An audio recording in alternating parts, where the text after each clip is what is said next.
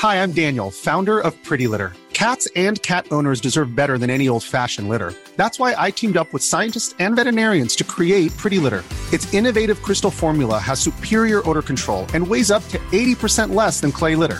Pretty Litter even monitors health by changing colors to help detect early signs of potential illness. It's the world's smartest kitty litter. Go to prettylitter.com and use code ACAST for 20% off your first order and a free cat toy. Terms and conditions apply. See site for details.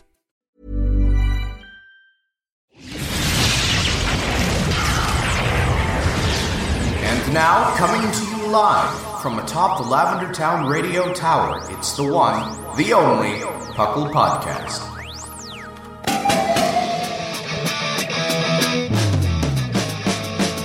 It's Puckle! Puckle! It's Puckle! Puckle! Pokemon Underground Champions League, oh yeah! Puckle! Puckle. And welcome to the 396th episode of the Puckle Podcast. I am your host, Trainer Thorch, here today with my co-host, Lornian. Hello. And then, of course, we've got uh, Veth Silo. Hello, that my. And then, of course, I'm Trainer Thatch, and this is Lydian, and that's Seth Vilo. We we've just we, we were just being silly gooses. Oh, you. Yeah, oh, you. Uh, because it's 8.30 and that's what we do. Uh, and so welcome to the Puckle Podcast. Puckle, of course, standing for the Pokemon Underground Champions League. What else would it stand for? Nothing. Nothing uh, else. Nothing else. Nothing else. Not the Purdue University Cyclotron Laboratories, not the People's Union for Civil Liberties, which I'm pretty sure probably hate us like a little bit. What we- even are those? we outrank them on the Google search. Um, Yeah. and that's kind of bad. Like I feel a little bad about that one. Uh, and then You were in your basement. What could you do? Uh, I wasn't in a basement. I didn't have a basement until I I was a man. Um, uh, I was molded in the ranch style house. you just adopted it. Um, okay, but continuing on, we are a Pokemon podcast that talks about everything Pokemon, from the video game to the trading card game to Pokemon Rumble Rush, which is apparently only on Android still. yeah. Uh, in, that's really weird to me, but that's okay. It says it's on iOS now. Um, it's on iOS. It finally came out.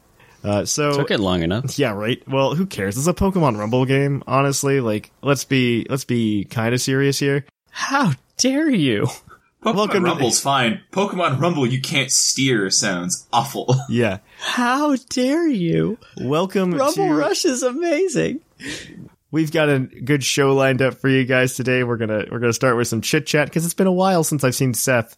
Um, Liddy and I just saw, so we don't care. Um, and then uh, we we we've also got some news to talk about. We're gonna jump into a Poke Quiz. We're gonna talk about our revised hopes for Pokemon Sword and Shield now that we've got some information, and then we're gonna go into a Pokemon of the episode and end things with an interview with Dr. Lava from Lava Cut Content who's actually one of the guys that does all of those awesome interviews. Uh, he's been translating the interviews for Gen 5 designs that you've been seeing float around the internet. He's the guy responsible for that. Yeah, it was actually a really fun interview. Uh, so all of the timestamps will be in the show notes if you want to skip around, uh, do whatever you want to do. Uh, but yeah, how have you guys been lately? Linian, how is, how is your flight back from PuckleCon? I heard everybody's was awful. Uh, mine was canceled, so I guess by default it was fine. Okay. Um, so I caught a direct flight the next day. Uh, they they transferred me for free. Uh, I did not know and was not informed it was the first direct flight between the two airports. That's amazing. So like the local news was there. there were cookies that they were giving out. Yeah, I have pictures of all of this. I there saw the pictures of the cookies were- Uh, they had fire truck. A Yeah, fire truck? people there was a fire truck was there who was spraying water over the plane like a gigantic champagne like thing. Like you went through this This sounds so waterfall as they took out. I was sitting there going, "What even is life?" What Uh, is and- this? It was the most surreal experience I had that entire weekend. And that's saying something given all of what happened. Uh, and then we, we, uh, flew back to Salt Lake and it was alright. How how long how long is that flight then? Uh, It can't Uh, be that was- terrible. no, it was like maybe three and a half hours, maybe four. That's not a bad flight. That's cool that it's direct Not at though. Yeah, I was like, oh, they're like, yeah, we can put you on a direct flight. They never were like, oh, it's the first direct flight. How special? They're just like, yeah, that's an option. Yeah, you take, take it? That's not bad. I mean, uh, okay, like I understand the cookies, but like the rest of it sounds really absurd. That's all I'm. It was really extra. the Sublime local news shows up. the local news for for a direct flight. What what a world! Let me tell you. Uh, Seth, you were also in Ohio, but not in the exciting parts. Um, so Yeah. how was how was your flight? Did you get to take a direct flight back too? Well, yeah. It, that's the one of the perks of living near Atlanta, Georgia. There's a direct flight anywhere. I know. I know. There were delays both directions. That was fun. Getting there and getting back because weather is weather and it was fun. So, I mean, my flight was fine. It was delayed for, I think, a total of three hours, but whatever. Oof, that sucks. Yeah. How's everything else going? How you holding up, bud? Not bad. Not bad. Managing to injure myself with my new, my new computer toys. So that's fun. I so so just for reference, Seth Vilo hurt himself playing with a virtual reality machine, and um, Yep. I I needless to say, like when he started explaining to me the story, I was very unsurprised knowing him. wow. Uh, I just I was just giving people reference for like what's going on. uh, I was I'm ju- I'm just very unsurprised. Yeah. For me, I've been trying to rediscover rediscover video games so I can think about how much I like video games again um, after recent Pokemon developments. and Yeah. so uh, I I rediscovered, and this is a blast from the past, probably more for Seth than for Linian. Uh, but the Guitar Hero franchise. Yes. That's a yes. How Which young one? do you think I am? Young enough Four that you didn't fully enjoy it. You didn't yet have hand-eye coordination, boy. because uh, I went so like I have all the controllers and stuff from like when I was a kid, and my parents were just like, "We don't want your stuff in our house anymore," and they kind of just like dumped it off. And so like I've had it sitting in my basement since we moved in. Uh, but the problem is like I knew like the uh like the drum set like wasn't working and one of like one of the pads wasn't working. So like uh using my electrical engineering knowledge, I I went ahead and I ripped it open to try to fix it. Um, surprisingly, it was a super easy fix um, because those those drums are not complicated electrically whatsoever.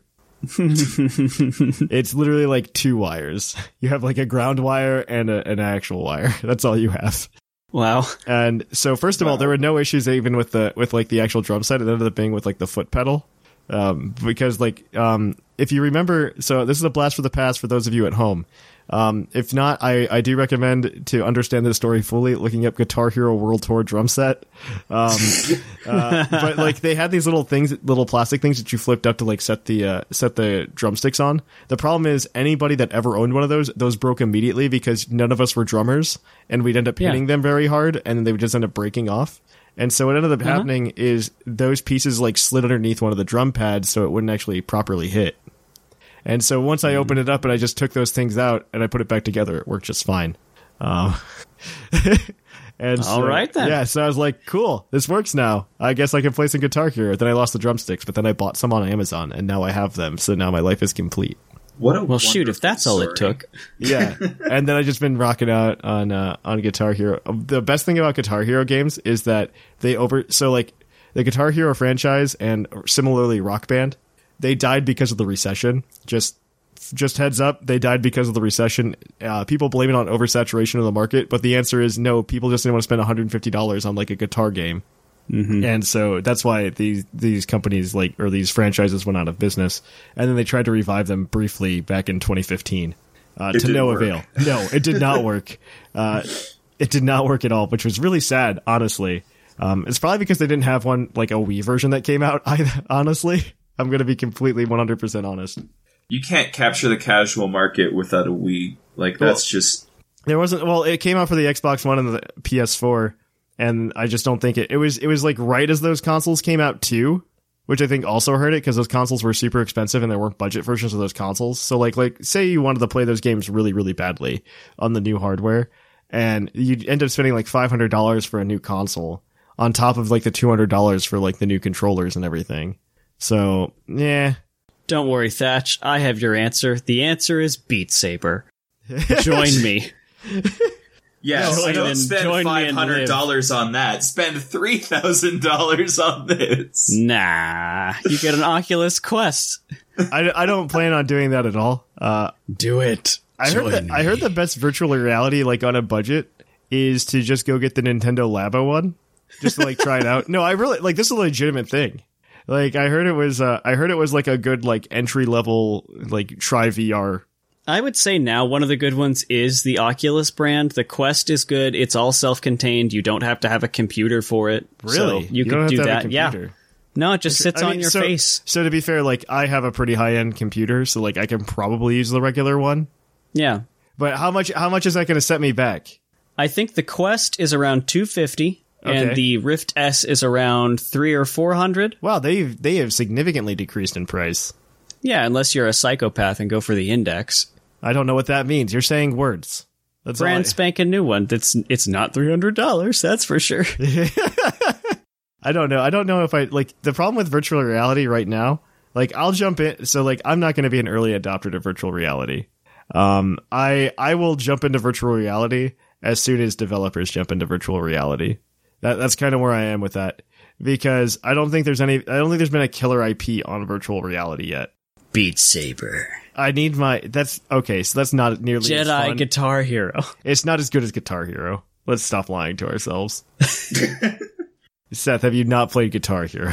Oh no, I have. It's just miss it. I, can only miss beat my it. brother in one song, so it wasn't very it wasn't my cup of tea unless we played that one song. So you can just come over and hang out with me, and we'll just like I'm not super. Good There we at go. it. Uh, at least not right now. Perfect. And so I I miss those days, man. I miss the Guitar Hero Mm-hmm. days. But that okay. So enough about Guitar Hero. This is a Pokemon podcast. Um, we Is it we- though?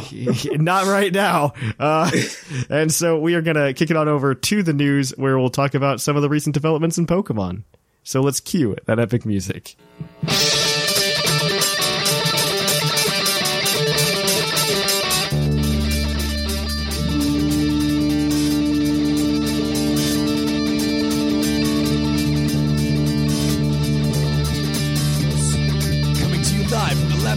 Radio Tower. This just in. And to the news. In the news, we've got a few things to talk about. Uh, first and foremost, because we were watching it beforehand and I need to make this joke before I forget. Um, the Mewtwo Evolutions put out a new video, uh, showing the Mewtwo Strikes Back, uh, movie, uh, some more clips on it. There's a few new scenes in it, and it also includes the track Let Me Love You by Rita Ora, who I assume, uh, Nintendo owns the soul of because she actually did a lot of music in the Detective Pikachu movie. So, uh, or at least Pokemon owns her soul. One of the two. So that, that's kind of interesting, I guess. Um, the other thing that's of note is in the scene, uh, scenes that are shown, you get to actually see the boat of Ash and Co. going to the island in the Mewtwo Strikes Back movie. Um, also, Seth, you asked me why Team Rocket was there. I hope that wasn't serious. Uh, It's it's been a while since I've seen the movie. I just remember them in the Magikarp sub. So first Puckle movie night needs to be the first movie now. I'm sorry. Uh, it has to happen. It has to be that way. What have I done?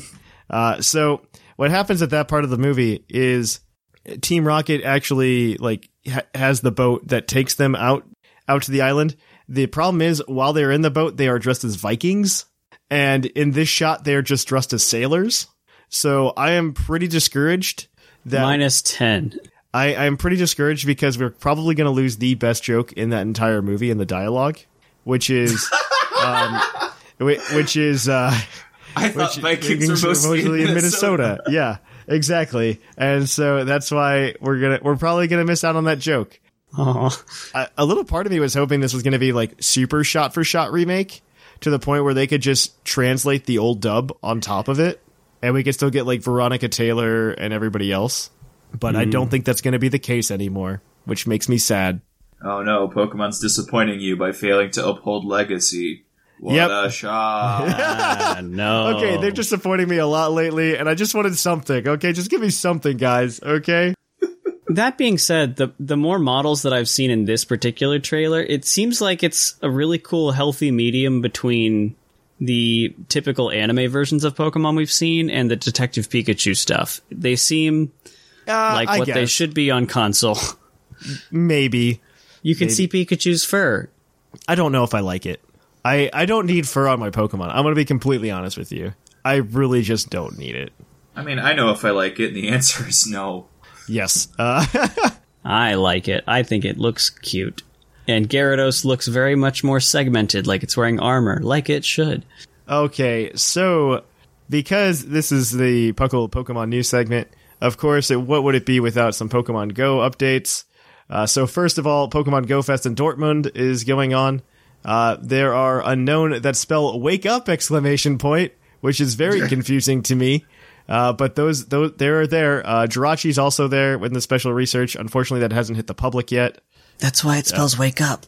I don't know why it spells "wake up." Why is it spelled wake up? Wakes up every thousand years to grant wishes. Oh my gosh, you're right. Um, for people worldwide, you get a couple of things. First of all, Nidoran is going to be spawning, and the shiny version will be available. Nidoran male, I should say. So you can finally get that shiny, shiny Nidoking.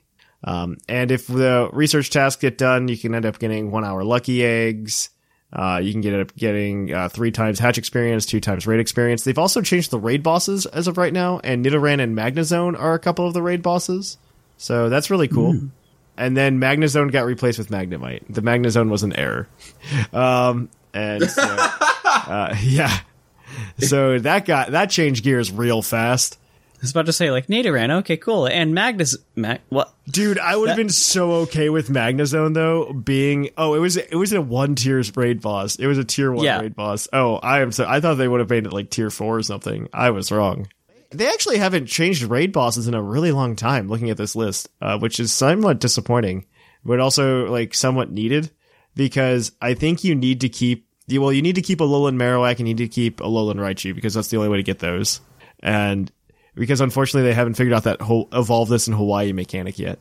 And then uh, you you need Machamp because that's just like a staple of Pokemon Go. Like you need Machamp. Uh, unfortunately, like if you want to play Pokemon Go well, you need Machamp.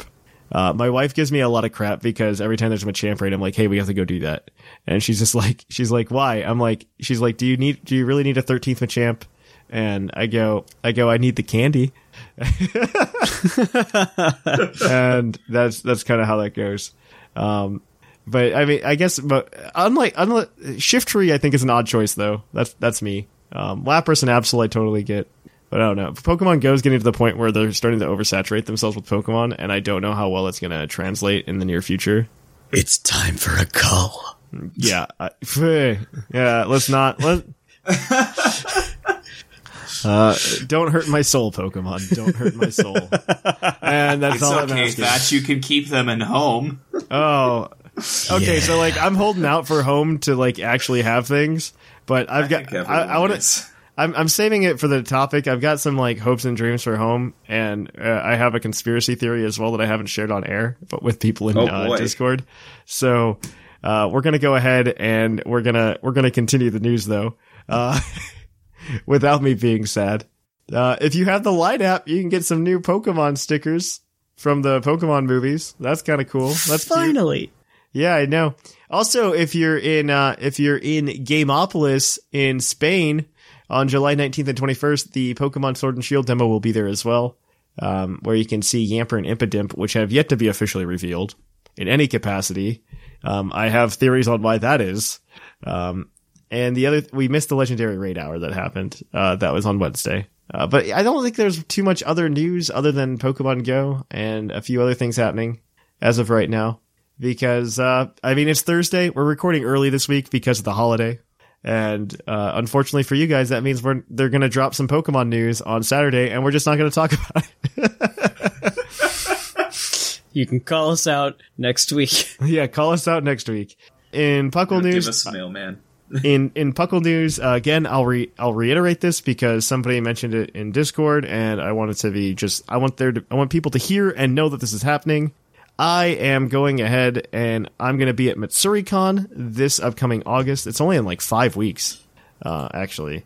It's like uh, the 17th and 18th of August, uh, the same weekend as Worlds. I will be at MatsuriCon, which is in Columbus, Ohio, doing a panel, um, maybe two. They haven't told me yet. Uh, I'm on I'm on the waiting list with one of my panels, but I'm going to be doing a panel on the magnetic evolution of Pokemon. We're going to be talking about like how magnetism can affect it. There's going to be some some cool physics that ties in with Pokemon. I, I'm just really excited to do it just because I think it's going to be a lot of fun, and I think it's a great way to get the Puckle name out there. And I hope if you have the time and you want to you want an excuse to go to an anime convention, maybe your significant other is like, I don't really want to go, but then you can go. My best friend Thatch is going to be there, and she'll be like, "Oh, well, that won't be so bad." And then she finds out your best friend Thatch is actually a podcast host who's never met you. But that that's Doesn't okay. like you to call him your best friend. I use that argument. It doesn't work. You probably used it for PuckleCon, I can imagine. Uh, my best friend Thatch is gonna be there. Do we have to go to this wedding? Um, It does not work. we can verify it did not work for Seth Vilo, but maybe it'll work for you. Um, I just wanted to get that out there because I said it last time, and I I had a couple people like mention like, oh hey, the Midwest is there's a convention in the Midwest, and yeah, I'll be there. And if you want to meet up, that's a great place to meet me up. Uh, meet up with me. I know the Gravies will be there actually uh, selling their art, which is really cool. So if you want to help support the Gravies as well, it's a great place to go and pick up some of their art in person and just get to shake their hands. Th- these guys are cool. I love the I love the Gravies. So, uh, other than that, uh, I don't know that there's any other Puckle news. Summer League still going strong. If you haven't already, jump in and get your gym badges because there's only like four weeks left for gym gym badge collection. And I think as of right now, only four people have enough badges to get into that final tournament.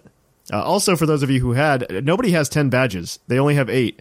And if you get uh, the additional two badges, you get extra points for the Puckle League, which I found out surprisingly, despite not doing anything since like March, I'm still in 12th place in the Puckle League. So Nice. That's cool. Uh, and uh, the Puckle League, for those of you who are at home, uh, it's a great way. You could probably jump in then if I haven't done anything since March. You could probably jump in and get there. I think it's going to either be the top 16 or the top 8 are going to be put into a final tournament of champions at the end of the year, uh, where we're going to be playing a variety of different formats. And if you win that, we'll have a big prize at the end. Um, uh, nobody's really stated what. Uh, people have told me it's going to be a Switch, and I go, "That's news to me." The guy with the debit card, and so yeah, we'll see what happens. We'll see. Uh, it could be a Switch. We were thinking a Switch. We haven't decided if that is true or not. But you can come ahead and just go, and if anything, you can get the real. I am the Pokemon Underground champion. Uh, look, uh, title. So go ahead, do that. And we also, like I said, we always have free, uh, free prizes anyway. If you win any of these tournaments, you win a copy of Pokemon Sword or Shield, as heartbreaking as that is for me. On that note, we will kick it on over to Puckle's Poke Quiz, where we're going to quiz your co-host on their insane Pokemon knowledge.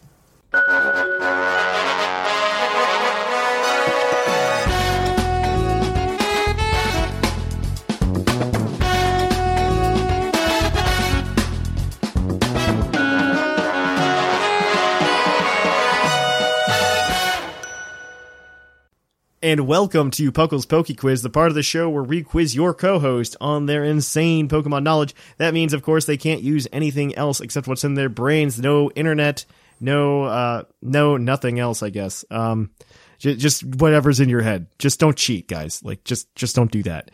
They are competing today for.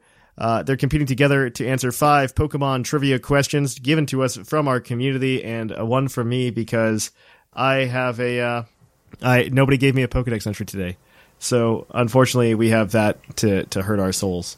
Uh, but we do have plenty of other trivia. We're gonna have a good time with this. They're gonna have a chance to answer each question. Each question being worth one point apiece, except of course the one that has a bonus question. They do have a hint that they can use, and if they answer all the questions correctly without the hint, they can cash that in for an extra point for a possible total of seven.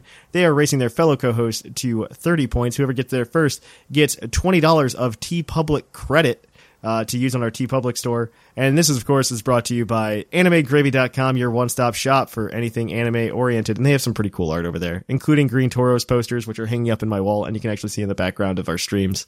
So definitely check that out. We also have some free art to give away. Um, I'm thinking about doing a uh, thing for episode 400. We'll see how that goes.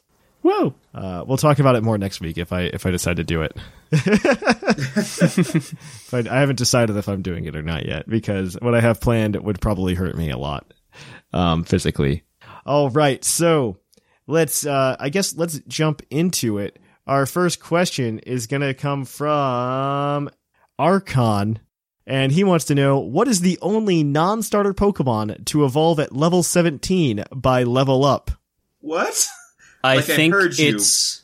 I think it's Shinx into whatever it evolves into in the middle stage. Luxio, Luxio? yeah. I feel like it's that, or maybe that's the level it learns Spark. Because I know Why? it's a Why did these things stick in your head? because I remember I wanted to use it in my Diamond and Pearl run, and it didn't get any good moves until Spark. Well, I also know that it's wrong, but Yeah, it might also be a bird. um, no, because Shinx evolves at level 15. For a while, Arrival was going to Oh, have okay. I know they didn't tweak that one in PTU. Uh, Oh, okay. 17. Oh, that's an awkward. I feel like now it's a bird. Pikipek, I guess? Um, no, it was a kind of good bird. Staravia? It might be Staravia. I don't. Th- it might be Fletchinder. I, I don't think it's Staravia. The Do only non-starter. Yeah. Do you want What? to just say Fletchinder? Because I don't know how much navel gazing we're going to get. You know, like, I don't know how helpful that's going to be. Mm-hmm. I, Uh, I, I say we just say Fletchling into Fletchinder and call it a day. Yep. That sounds good to me. Fletchling into Fletchinder is correct. Wait, what? Yeah. Yeah. It is correct. That is the only non-starter Pokemon that evolves at level 17. Fun fact. You guys got it. You did good there, kids. I raised my share of Talon Flames in Gen 6. Oh, right. So, okay, so we are gonna we are gonna move on to another question. It's gonna be from P. McGee. What Pokemon requires only swapping out a single letter of its name to get its evolution's name? Pidgeotto is two. Uh, What's Klink into Clank? Is it Clank or Klang? it's Clang. Klang. Okay. That's two letters. Uh, I'll say this is a Gen 5 Pokemon just to help you guys out. Oh, thank goodness. Uh, okay. Electric to Tross is more than a letter. Um, Mienfoo, Shao. It's not a pan. It's not a starter. Is it some kind of weird evolution? Like, weird meaning, like Porygon 2 into Porygon Z. Ha ha ha ha. Um, I think that should be a correct answer. It's a stone. It's a stone. It it is a stone evolution from a Generation stone 5. based evolution. the only ones I remember are the bloody uh, plant things, the Whimsicott and uh, Lilligant. Lillig, yeah. What even else Um, evolved with a stone? They added something for every single stone in Gen 5. I'm yeah, sure because they, did. it was I Gen 1 all over again. Um, Plus some. I mean, there's a lot more stones. Uh, There Dawn, was- Dawn, anything with Dawn? I don't think Oh, actually, I don't think Dawn got anything in that. That's true. I Yeah, lied. no. Uh, Anything at Dusk? yeah, uh, Dusk was, um, Chandelure, but that's a little bit. That's different. nothing. Yep, that's a very different name. Um, Leaf Stone, Sunstone, anything with that was Lilligant. That was um, Cottonee and Lilligant. Um, Yeah, Leaf Stone. uh, oh, oh, oh, oh. I don't know if it's a stone evolution. Woobat to Swoobat. Swapping a letter, not adding Oh, a letter. swap. Yeah, no, it's Oh, not. okay. Yeah, it's swapping. It's changing. Uh, and I think that's level. But That's Yeah, actually friendship. levels. That's friendship. Oh.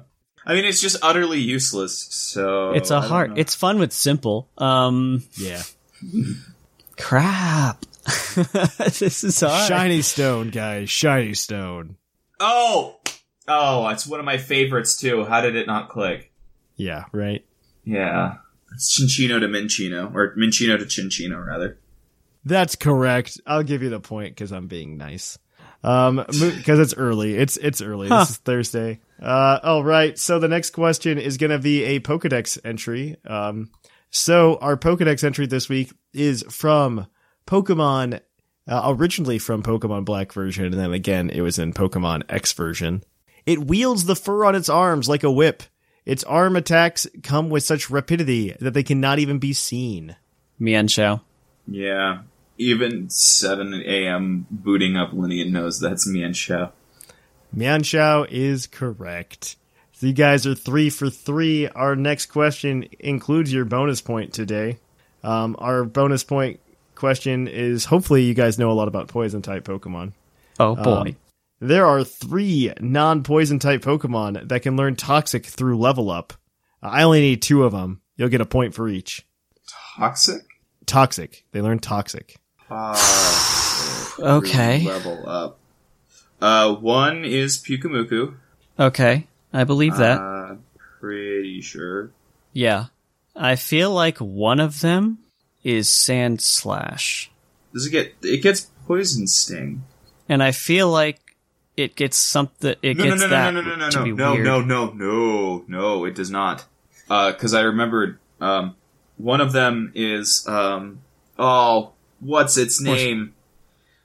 Cusco. It's he is Cusco. Uh, but Seth, you're throwing me off my groove. That's not the point. but I'm just. I use that my Guitar Hero drums is- for that one. Describe it. Describe it. What do you? Uh, Large angry bee with gender problems. Uh, Vespiquen? yes, Vespiquen gets it because that's what makes uh, Aaron. Aaron gets gets it, and you, they don't really have TM moves, so that was their way around that. Uh, Okay. I know those two, and I feel like the last one is something that we're both gonna be embarrassed about. But I feel like it's Sandslash or Sandslash like. So, so what? What? What are the two that you're going to use? let's say Vespiquen and Pyukumuku. I know Pyukumuku because it needs some way to deal damage. Those are Um, both correct. So you got the two points there. You're five for four right now. The third one that you didn't get for bragging rights is Shroomish. oh, okay. Fun fact: you you shouldn't feel embarrassed about that one. So the next question, as always, is your base stat question, and so I want to know this week what psychic type has the lowest base special defense of all psychic types, with a base special defense of twenty. Mean. Uh, What are baby psychics? yeah, and like babies. Uh, Miss. No, Mime Junior has good special defense. Same with Smoochum. Uh, Or just laughably terrible su- mm, Deoxys attack form? Maybe? no, because those are. I don't think it's as low as 20. Those are fifty. Uh, all of it's like the, it. It go. I felt like it was 30 for that one, but it might be, yeah. Um, No, no, no, Laughably no, awful. It, it's it's based. It, okay, so we what what are its attack stats? Because it's fifty in HP for all of them, right? It has yeah. A, it has a high speed. So then, Yeah, I don't, I don't think it's this. I don't think it's no. I, I form. think so, you. No, yeah. no. I think you're right. Because Really? uh, special. Well, here's the thing: special defense. All of the baby Pokemon are things that specialize in that. So unless it's like Meditite, but even then, Meditite is not that bad. I can't think of anything that would be specially weak. Like I'm trying to think, Cosmog, but it's 20, which means it's not Prime, which means it can't be Cosmog. I think it might because Deoxys attack has like what 180 in both attacks, right? Correct. It has 50 uh attack, it has 50 HP and over 100. Yeah, that's it. Because Yeah, if it- I'm it doing the math right, Yeah, right. It's got like it has a 180 BST of 600. 180 attack, 180 special attack, 150 speed, 50 HP. That leaves 40 points away for being at 600 p- points. right, which means that and So they, 20 they're in each split even. defensive stat. Yeah, it has to be Deoxys attack form. Yeah, let's do it. Deoxys attack form. Final answer. Deoxys attack form is correct. Uh, so you guys actually got everything without the hint. Math is technically. good. Uh, so we'll go ahead because I just gave you free hints and I was a nice person this week. Um, so we'll go ahead and we will uh, we will add in those things when I find them. Um, because that that does change up the board pretty significantly because obviously it's ten points. So we can always. I had the sheet open and I don't know where it went. You mean seven? Seven. Don't That's correct meant. him. It'll just be random ten point games on on people's. How did this get here? Uh, how did this get here? Dur, dur, dur. It does change up the standings, however, uh, pretty The lead significantly. Seth Violet with 28 points. God, I I don't know what to do with you sometimes. Um, It's a times all right. two multiplier. In first place, we have Linian with 22 points. In second place, we have Sublime with 18 points. In third place, we have Seth Vilo with 14 points. Yeah. In fourth place, we have R Sigma with 13. In fifth place, we have Dr. Shamu with 10. In sixth, we have Snag with 9. In seventh, we have Whimsicott with 7. In eighth, we have Basket with 4. And tied for ninth, we have Scron and Jushiro with 3 apiece. Tune in next time for some more Puckle Pokey Quiz action. Yeah. We're going to kick it on over, guys, to the topic. Hey Puckalonians, it's Sublime Manic. Can't get enough of your favorite flip flopping podcast? Then check out our social media. You can find links to our Facebook, Twitter, Reddit, and YouTube all from our website, pucklepodcast.com. And you can join our Discord to hang out with your favorite hosts and other Pokelonians. Also, check us out at twitch.tv slash the Puckle Podcast. And if you have an Amazon Prime account, consider subscribing to our Twitch channel. You can also check us out at YouTube at YouTube slash Puckle Podcast. And we also have a Patreon if you're able to give anything at patreon.com slash Puckle Podcast. And welcome to the topic. Our topic today is going to be a revised expectation list for Pokemon Sword and Shield because we've had a lot happen in the past month. Uh, some good, some bad, and a lot bad. Um, but we do need to go through and let's just talk about what we're expecting because I think it, uh, the first, the first E3 trailer, if anything, does change the expectations for the game. I, I definitely have some new stuff and some stuff that I don't think is going to happen anymore. Like we're we're probably not going back to Kalos. I was like there there was hope in me that we'd go back to Kalos. I think those are dash now. Uh, I don't think we'll be going back. One because the wild area exists. Two because like they said they're not putting all the Pokemon in. Um, but uh, let, let's let's get into it. I, I know you guys have changes in expectation. Um, I think a good place to start would be Dynamaxing. I think there's a lot of expectations. I know Seth, you talked about it on Battlecast, and uh, one of the things I'm super interested in, and I hope the leak isn't true about the Gigantamaxing because I just feel like the backlash coming from the Pokemon fan base. Uh, for those of you unaware, there's a leak that is mostly credible because it actually predicted everything before any directs came out. As well as additional information afterwards. Yeah, Yeah. Like Nessa, for instance. it got Nessa afterwards. Yeah, so it, it's really blowing people's minds right now.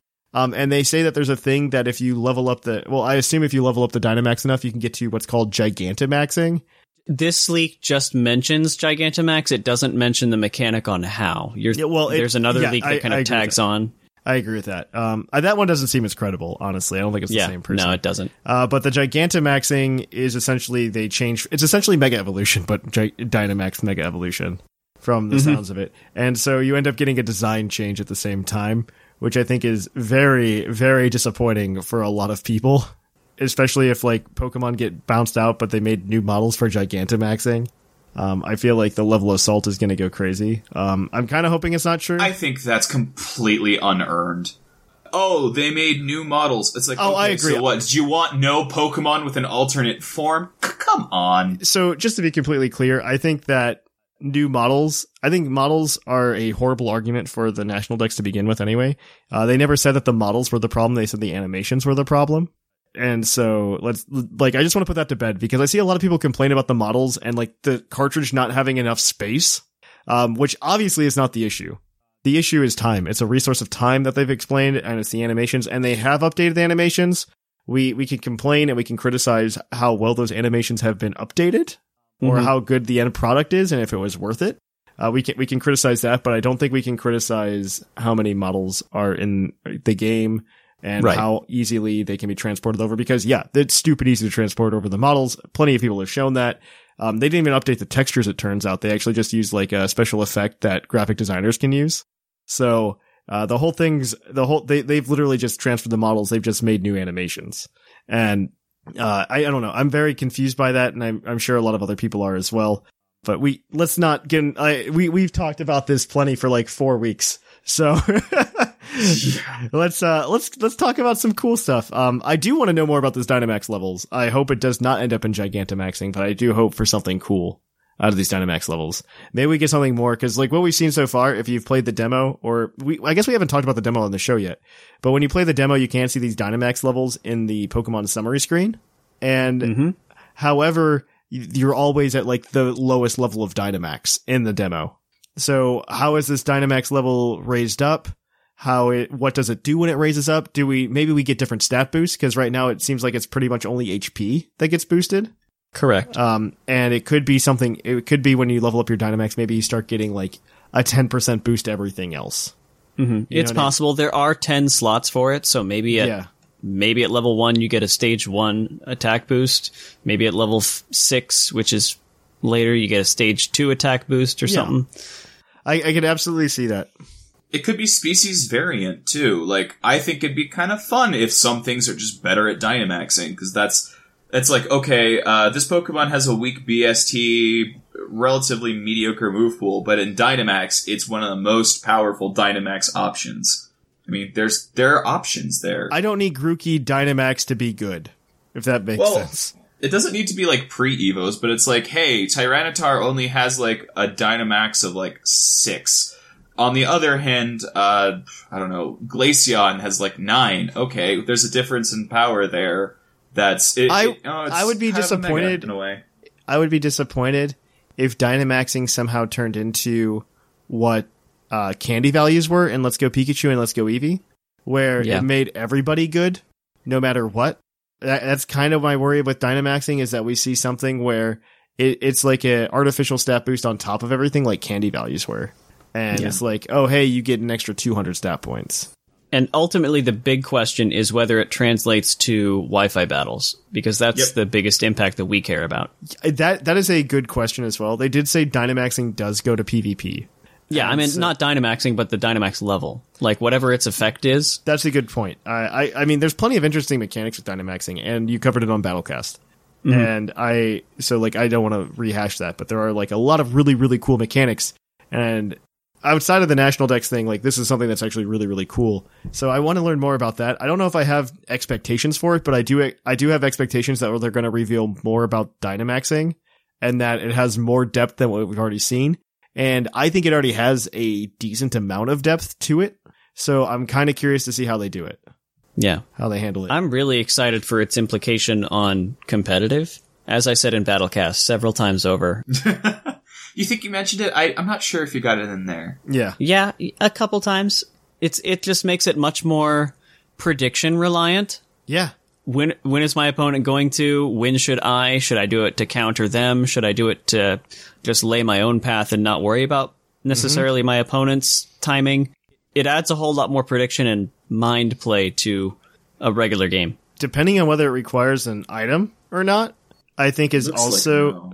Uh it looks like no, but I don't want to I don't want to make that claim yet because Yeah. it when Sun and Moon were announced and we had like the Z crystal like they hid the Z crystals from us. I doubt they would have handed us a demo where the Pokemon was holding the Z crystal when they were just like, "This is a Z move," right?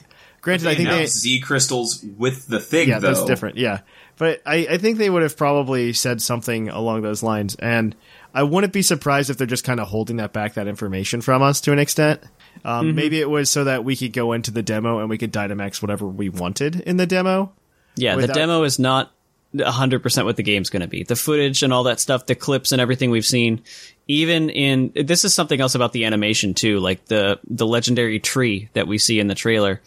Those oftentimes change between now and game release. When we were seeing Sun and Moon stuff, the trees looked very different in the pre-release footage than they did in the final release. So That's a good point. there's Yeah. still a lot of things changing.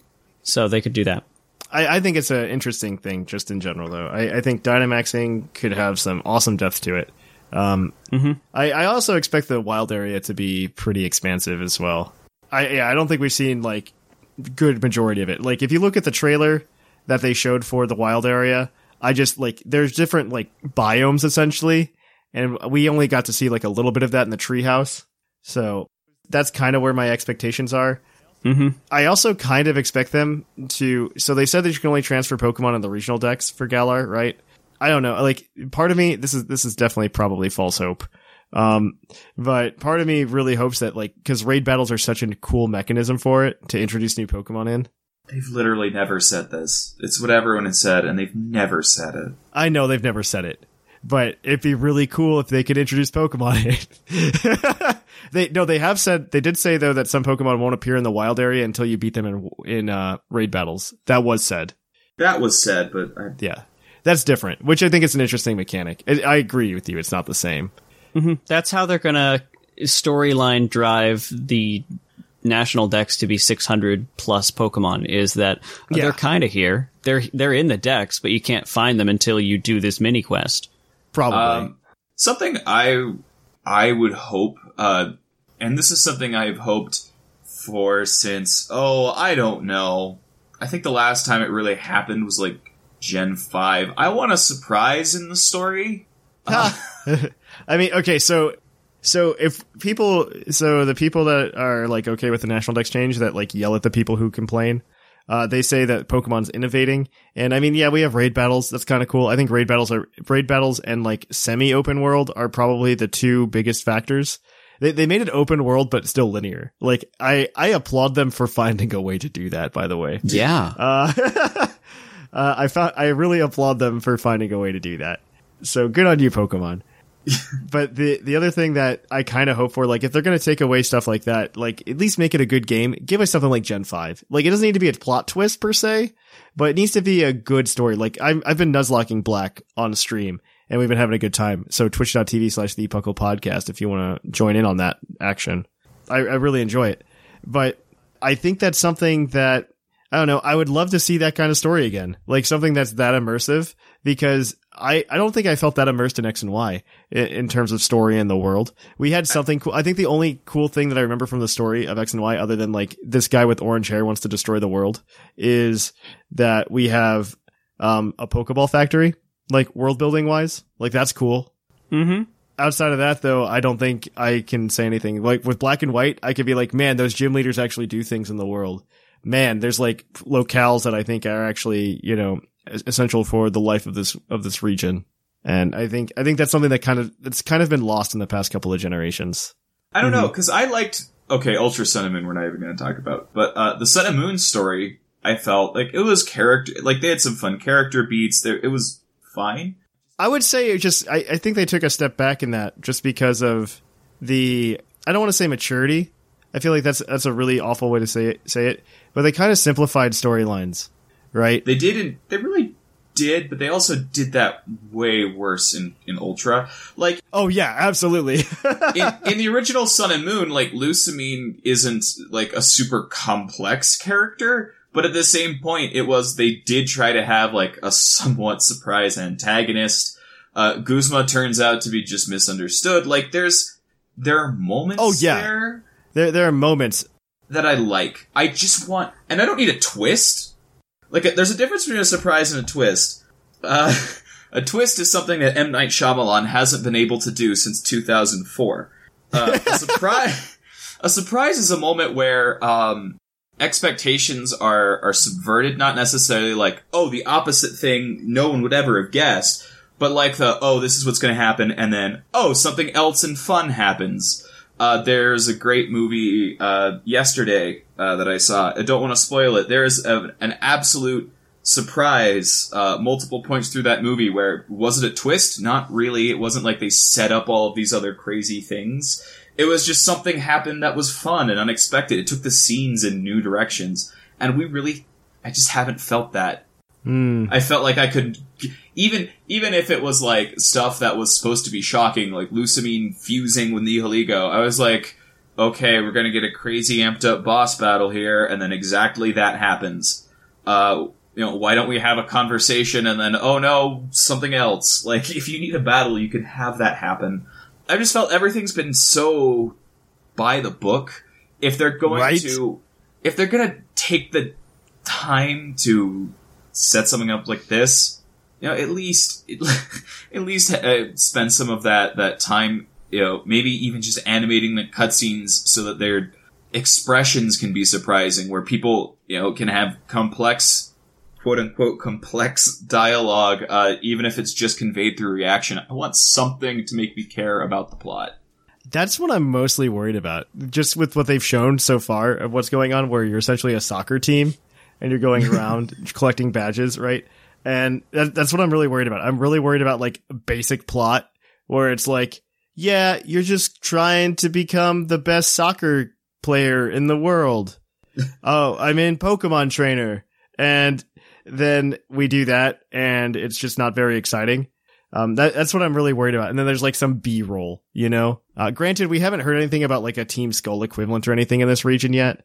And I'm sure there will be because it's a Pokemon game. Don't tell me about Um, We Team have in the leak. We- I know. Don't tell me about Team Yell. Uh, so uh, we're gonna wait until it's all. We're gonna wait until that's actually officially announced. I'm not gonna trust in a leak. Um, I think leaks are a good way to guide. I don't think they're a good way to um, have expectations. If that gives if that gives any relevance to what I think. Um, because, Absolutely. man, that that guy could have like people. People have been known to like have some right information and then just blow everything else out of the water. You know, Give them the right information and then get people to believe insanity because everything else is right. So just Yeah. tell them 10 true things and then one really stupid thing and watch as they Yeah. all believe that one. Exactly. Like that's something that like that's the best way to troll somebody. And this is probably I I, I mean, why else would you do that, right? What are you getting out of telling people about the information of the game, especially on an anonymous 4chan post? You're not like, man, I'm famous now. I'm not famous. I'm famous now. Like you don't get that. Uh, I mean, you just don't. Um, expectation wise though, I I mean, I expect this to be okay. Um, I I'm really still excited for raid battles. Like I really want to raid. Yeah, yeah, that and just general wireless features sound really Okay, good. so looking for this. I don't want to feel good about the wireless features, and here's the only reason why. Because they shouldn't have changed them to begin with. Because what they announced as the wireless features were essentially the PSS. which they're going back to, which is what we Uh, yeah, why did we have to go? for. Why did we have to go back? Well, they ch- Yeah. they made a change. It didn't work, and so it's not good. Like I, I'm not. Ex- That's how I view it too. Yeah. It's like okay, they didn't stick to Festival Plaza. That could have. been I mean, if we're talking about uh, being worried about Game Freak sticking to their guns despite all evidence to the contrary being good, um, this should be a win. Th- I mean, that is a win. I will give the. I mean, the return of what is essentially the PSS is is very good. And being able to see other people like in your game at the same time sounds incredibly cool. that hasn't happened since the weird Gen Five Mirror World Yes, thing. we had that. Yeah. we had that kind of already. I don't think they're in the world as well as. I mean, they're not like playing around. You know what I mean? I mean, you just get to see them when you go to do raid battle. No, no, they're kind of They're no. around. Are yeah, they? in the Yeah, they're around. That was in yeah in the wild area. that was in Really? the treehouse. Like y- Oh. you saw the character who was doing the demo screen walked up to and interacted with the character that Masuda himself was playing. Yeah, Oh. gave him a bag of potatoes. Gave him a sack of potatoes. That's like that feels like kind of culturally insensitive. The, the sack of potatoes. What makes you say that? the the? I mean, if you know exactly what that make why what makes you say that. Uh, feels a little culturally insensitive. That's all I'm i think it's culturally tapping into the world that we all know is based on the UK. I can't wait for sack of potatoes to be this region's like big Castelia malasada. cone? Yeah, Oh my gosh! Oh my gosh! That'd be really bad. That would be really It's- really bad. it's all right. You can't get them in the Irish Islands. The thing is, it goes into your ingredients bag, which is a whole nother thing. That's that's That- something I'm excited for. Whatever those are for, there's the information from the leak that we could talk about, but it you But let- like you said, it might be wrong. I'm excited for that and the other interactive features this will have. So, so the leak Seth is referring to is that there might be a camping thing, which would be like a combination of like Amie and then some kind We of. we saw it in the crafting thing. trailers, Oh, did we? basically, because we it? see a Pokemon that's being played with with a tent behind it. Ah, so it's essentially Yep. Pokemon and me. Yep. And It's Amie. Yeah, it's the replacement for Amie because they have to have Sylveon somehow. but it's true.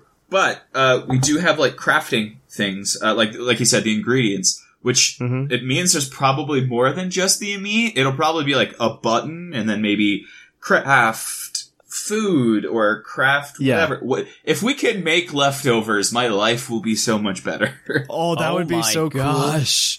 cool. I would appreciate that. Oh my gosh, I didn't think of that. I didn't think about that. Digestion buffs, digestion buffs. Di- Stop. That's actually pretty cool. the The only thing that I think would, uh, I mean, the only thing that would make it better, um, in terms of crafting was, uh, Bo and I did an episode like way long ago, um, a couple said years ago. Pokeball crafting. It's Pokeball crafting. Um, I want that. I want Pokeball crafting so bad. Uh, espe- like we laid out, we had like a 10 minute conversation laying out the mechanisms for Pokeball crafting. Game Freak, get on it. This is how we get ball seals back. I don't think you'll be able to make a bo- Pokeball out of sack of potatoes, though. So I think we're stuck to cooking. I don't, know think- that yet. We don't. We also don't know what materials there are. We could be like picking up ore and cybernetic Yeah, chips. exactly. True. Or You can I think they picked up like two or three things in the in the treehouse demo that from like shining spots. Mm-hmm. In addition to the sack of potatoes, and they were all added to the ingredients tab. They all looked very food-like, but you're right. there Oh, could be no. ores and things like that. we're Xenoblade Chronicles One now.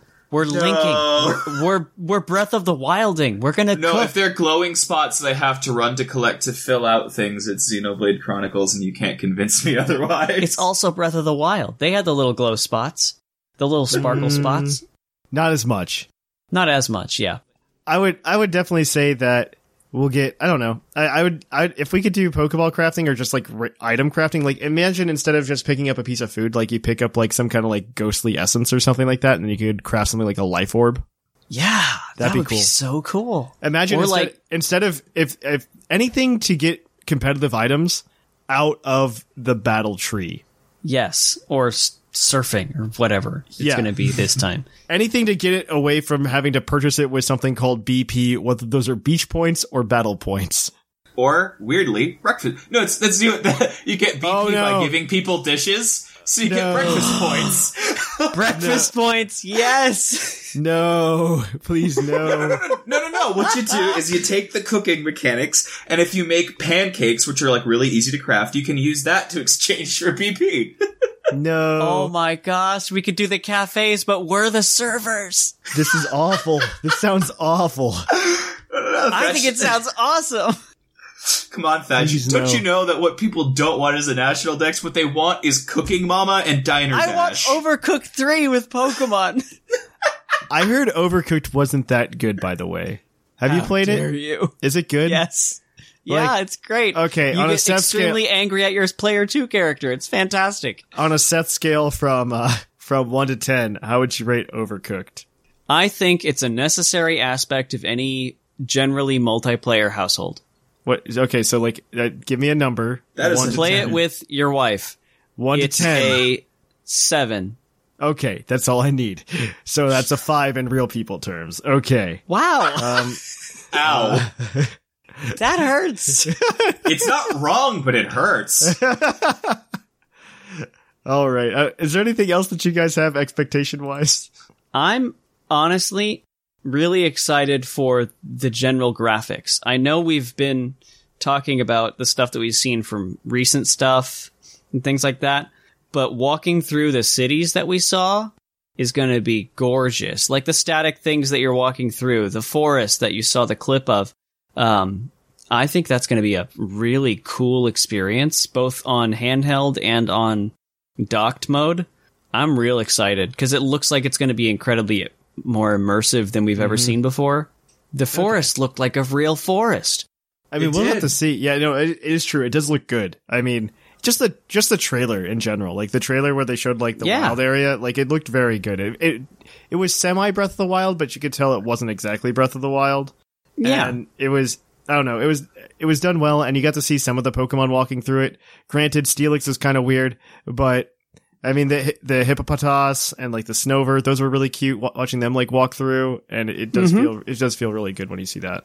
You- Yeah, and it's you're there. That basically that's the cool part. And they make the battle animation comments like, okay, double kick is low. But I also was reading from what uh, Joe Merrick had said from his demo, Yeah, and he said.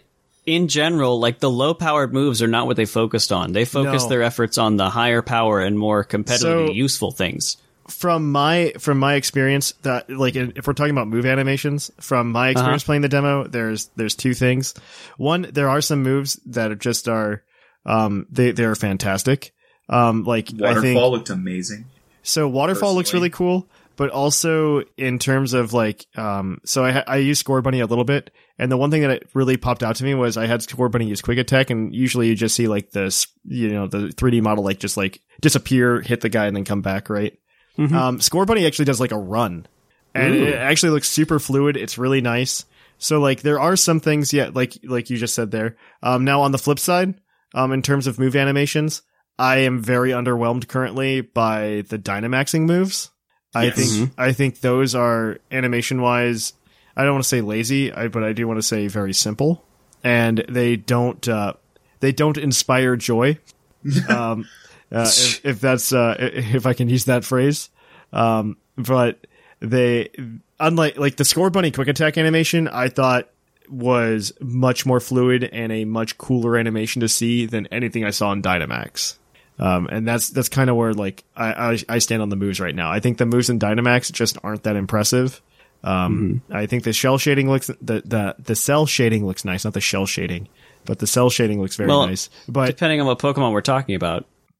Uh, yes, I agree with that too. Uh, but I think I think there's some cool things like the colors really pop. It does a lot of things look smooth, but the Dynamaxing like the moves I'm just not impressed by. And maybe that changes with Dynamax level. Maybe those are the and we haven't quote-unquote- seen all of them. Yeah, maybe those are the quote unquote simple moves. I we've seen a good chunk of them actually. Um, yeah, I think about half. We still have about half. We went over that in I don't, Battlecast. I don't too. think Like, we've seen got about fa- half to see. I don't think we've seen Fairy Dark or uh we have. We, I haven't seen Fairy or Dark, but we know those effects are confirmed, so Yeah. someone has seen them. Yeah, but I just I'm just not impressed by the battle animations as of right now. Um, for Dynamax, we, we of course that can change. Like I said, like maybe like you said, the higher power moves got animation, like increased animation Mm-hmm. stuff, and maybe there's high high power Dynamax moves that we just don't know There- about. Yeah, there might be more particles to the water when you use Hydro Pump versus when you use Waterfall. Uh, I don't know about that, but 'Cause that was Yeah. something Um, I feel like we would have seen.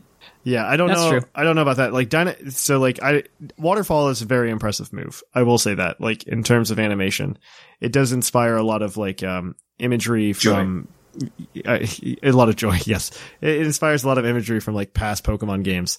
But I don't know. I I do want to see how it develops. I I can't say for certain that like I I am going to be unhappy with the animations. Like there are things that are cool about it. I, the problem is um I think the only problem with what they've done recently is that I'm going to be more critical of it than I have ever been. Um, which makes me sad because I'm typically not a person that cares about graphics. Uh, but if they say, "Hey, this is why we cut the national dex," like for me, it's just like, okay, is it worth it? And I, I'm going to be critical about it. And uh, un- unfortunately uh, for them, like uh, unfortunately for me, because I just want to enjoy this game, man. Yeah. I just want to enjoy it. Um, but we'll see because there there are some cool things in it though. I mean, there like like Linian said, waterfall was very impressive. I thought the quick attack animation was very impressive. So it, it all comes down to that. I am also very happy that badges are back. Like more happy than I should be. And the gym Yeah. leaders look cool. Like they seem to have per- like when we did the gym battle in the demo, I That's was true. actually really impressed by I've I've never cared about gym leader dialogue until then. yeah, That I will say that it broke the f- fight not not super fluidly. Like you could tell it was a triggered thing. It wasn't like Yes. just but at the same point it didn't feel too artificial. It felt totally fine. Like I So, I I, like- unlike other gym battles, and I think it's just the way that the gym battles are being handled in Sword and Shield, is that we walked in and then the gym leader walks in. And before, it's never mm-hmm. been like that. It's you walk up to an NPC and then you fight. Yeah, it, it makes it feel much more like a tournament.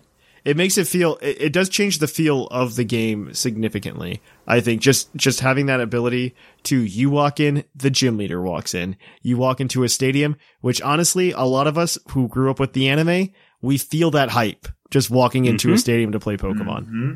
And so that like there are plenty of merits to Sword and Shield.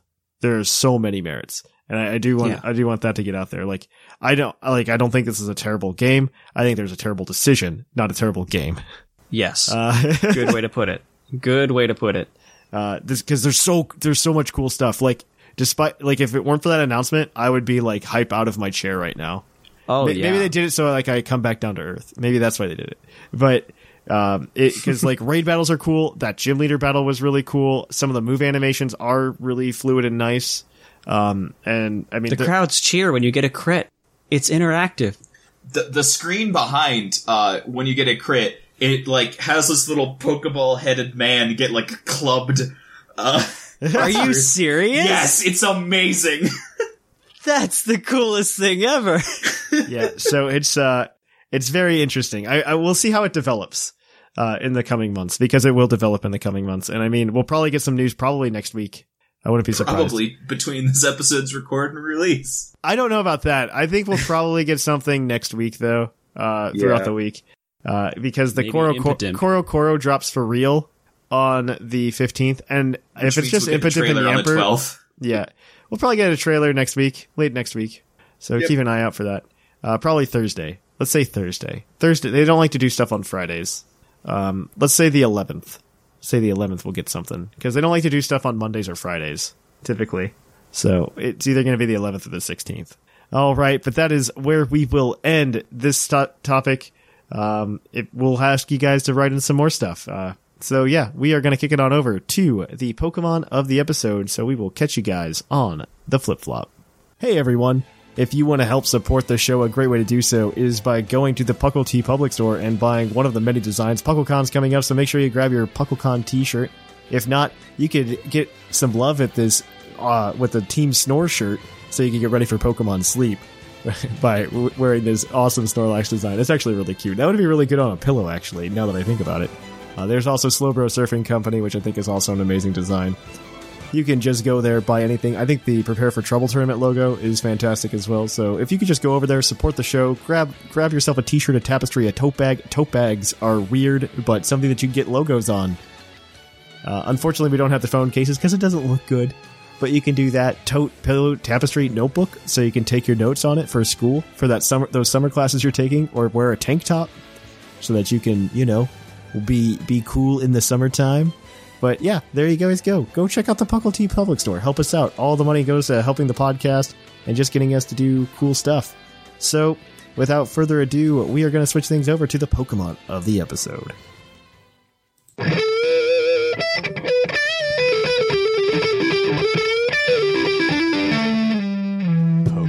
Episode.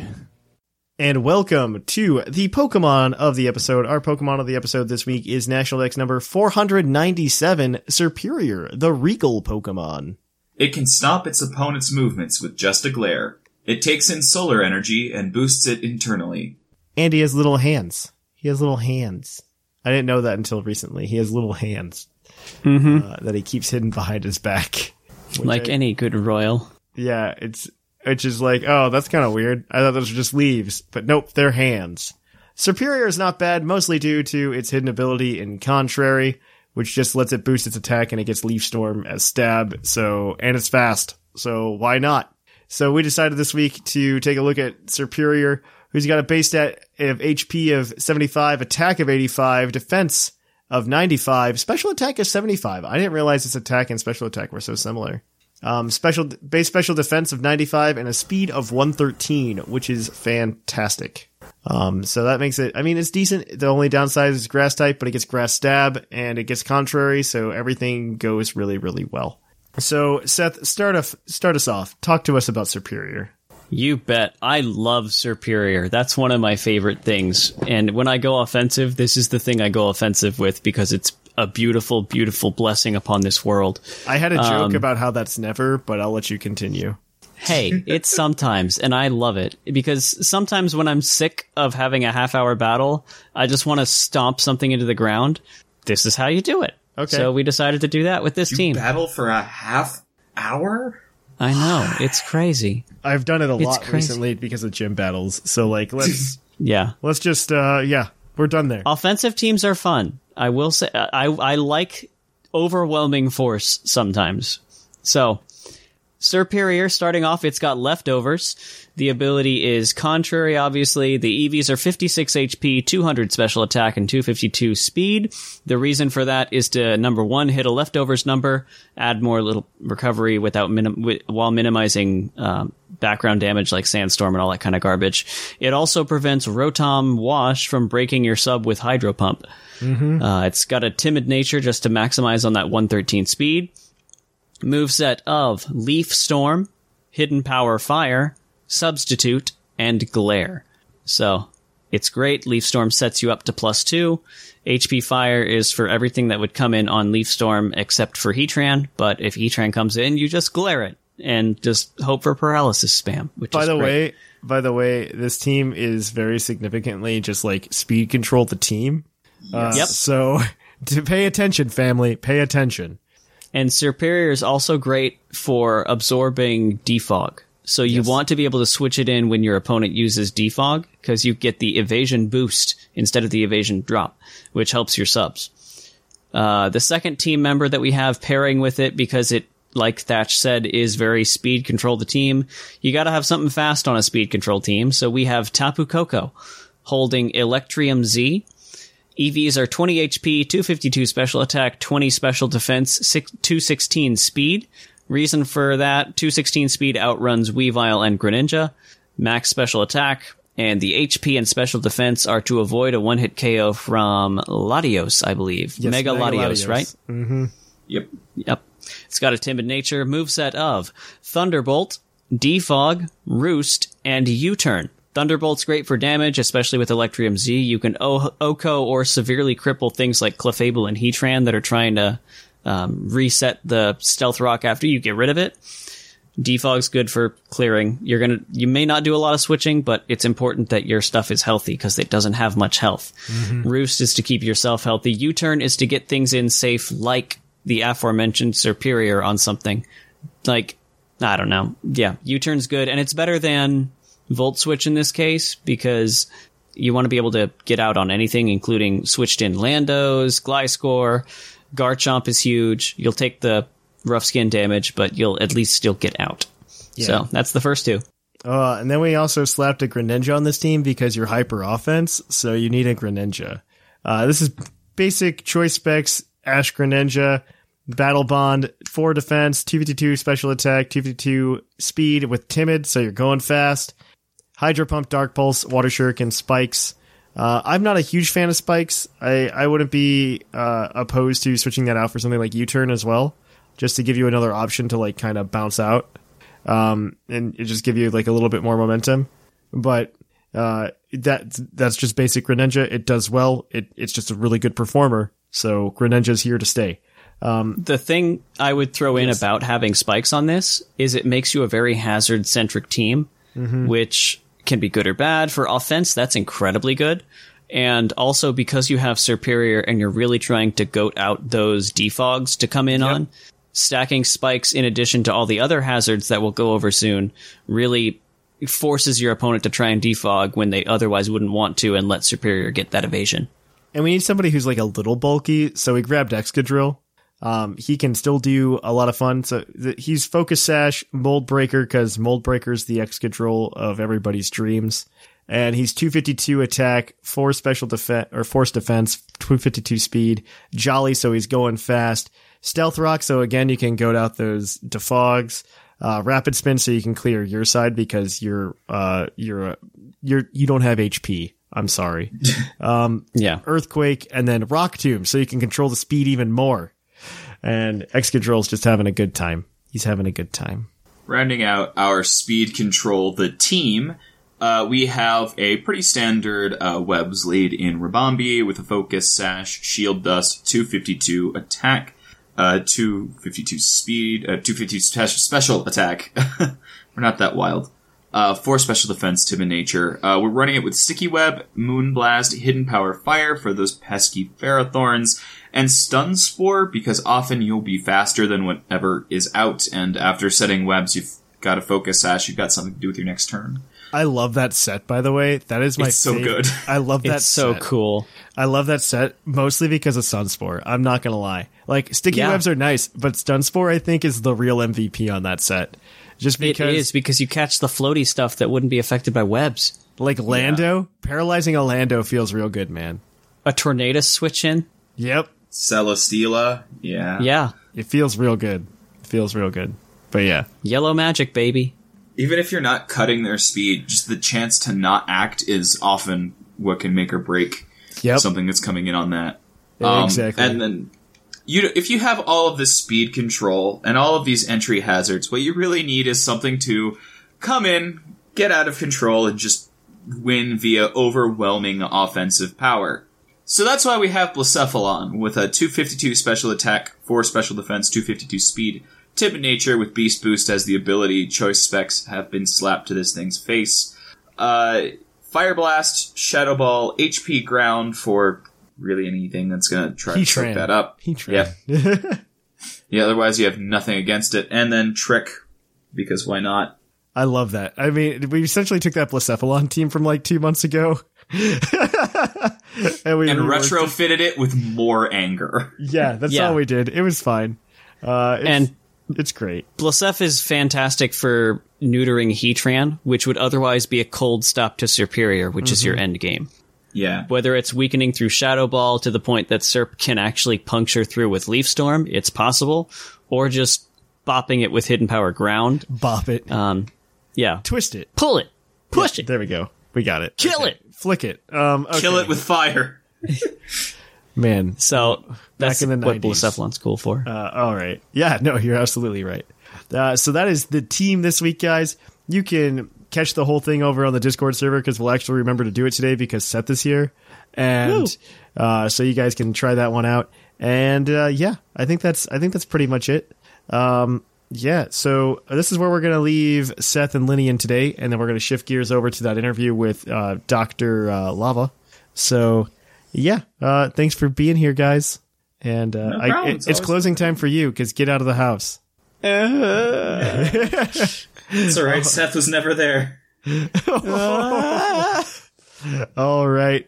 Uh, so yeah, these kids will catch you on the flip flop, and we're gonna kick it on over to that interview.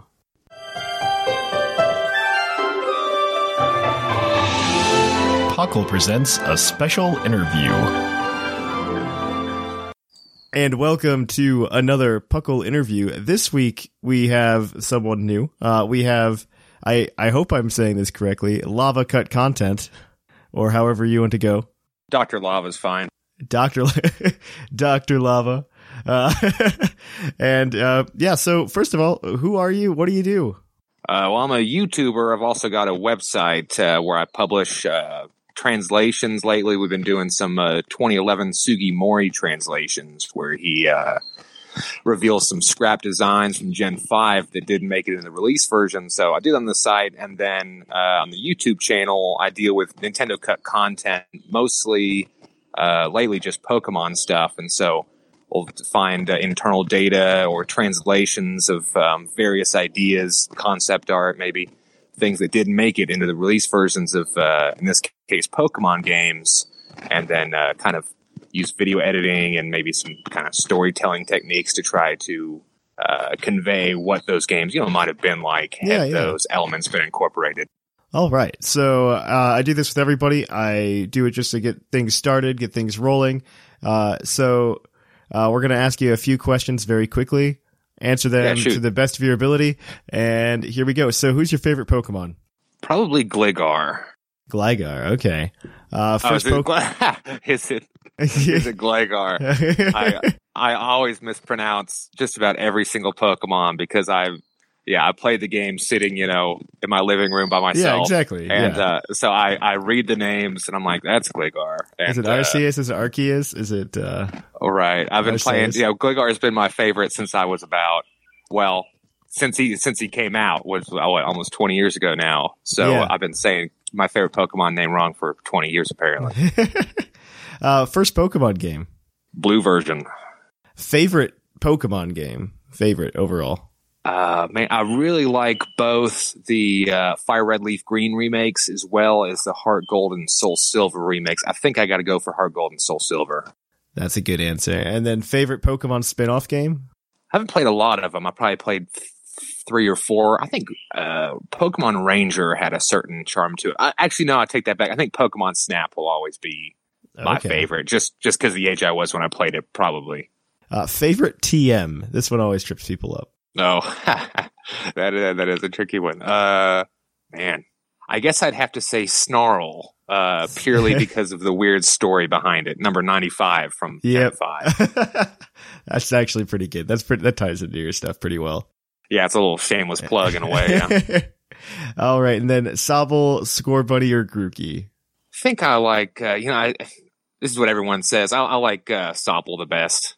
I don't know. if That's what everybody. This is this is probably the one where I've seen the most diversity among people in terms of like choosing them. Uh, because oh. usually, usually you have like the traditional like I pick the fire types because fire types are cool crowd, and then you've got like the people who are like I hate the cool crowd and they pick the water type, and then you have everybody Yeah. else. And this this time it's been a bit more diverse. Well, every on Twitter, anytime someone you know uh, likes my stuff or whatever, I always see they've either changed their screen name to Sobble Squad or uh, Groupie Gang. and I haven't seen. I don't even know what the equivalent is for Scorbunny. So uh, I think I think it's like Team Scorbunny, but like Pokemon tried to push like a narrative where it was uh, Scorbunny Squad. oh well, that's already that's already taken. The yeah, squad. right. Exactly. They, I don't think they understand how this works. Right.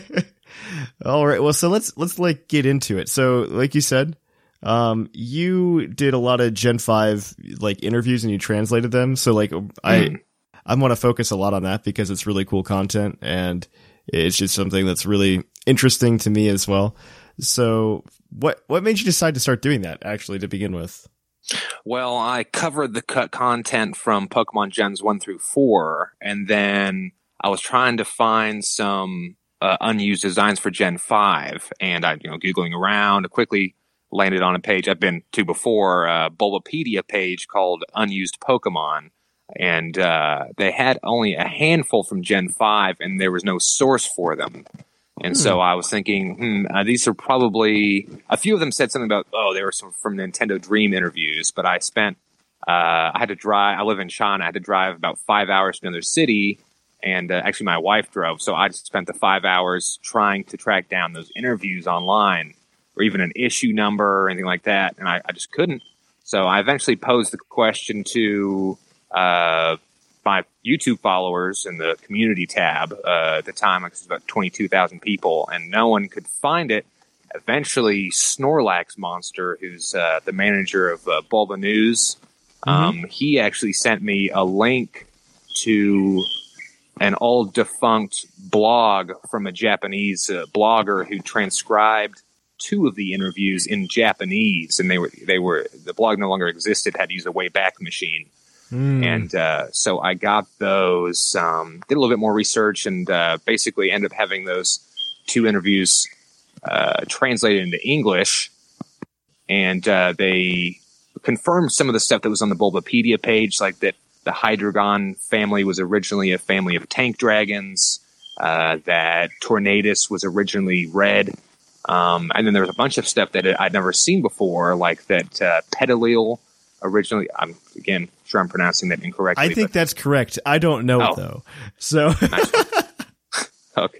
But uh, that there was a, originally a third stage in the Petilil family that was scrapped. That there was an, originally a Litwick pre-evolution that was a flame Pokemon that was also scrapped. Um, uh, let me think. Uh, the Dwebble and Crustle, if I'm pronouncing those correctly, uh, were originally he called them furnace Pokemon, who are whose shells were kiln fired pottery, and um, so I so I've translated three of those interviews now. Um, and I'm still trying to track down the rest of them. I've got 104 origin stories uh, of the 156 from Gen 5, and uh, that's pretty good. still That- gotta- that's that's like two thirds.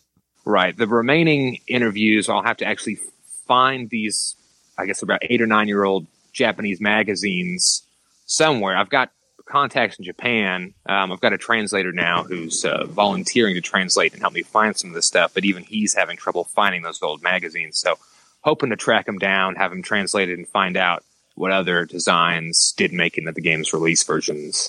Yeah, that's super interesting. I was going to ask you what. Uh, so you mentioned you have a translator. So how Right. how many people are like involved in this to to like make this happen? Because I imagine it's more than a one man band. Well, I do most of everything myself. Now I've got this translator who joined up with me a couple weeks ago. Um, I've, of course, got my Patreon patrons who help fund uh, some of these. Uh, previous, I've been paying, think, about $75 per translation. Mhm. Um, and I've also been commissioning some original artwork to help sort of recreate these lost designs. Um, I don't know if you're familiar with Helix Chamber Mm-hmm.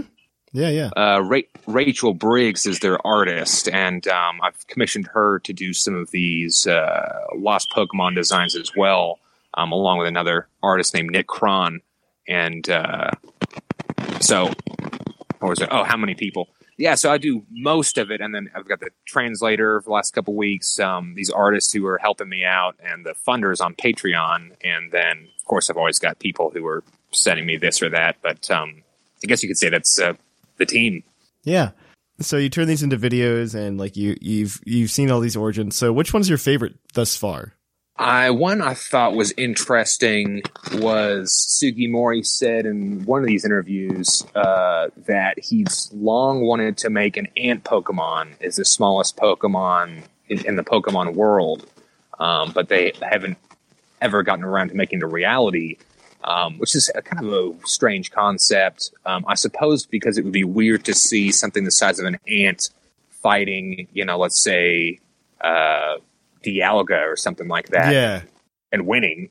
So I that one kind of stuck out to me. Uh, the the Hydreigon, again pronouncing it wrong, the Hydreigon tank dragon family. That was also an interesting one.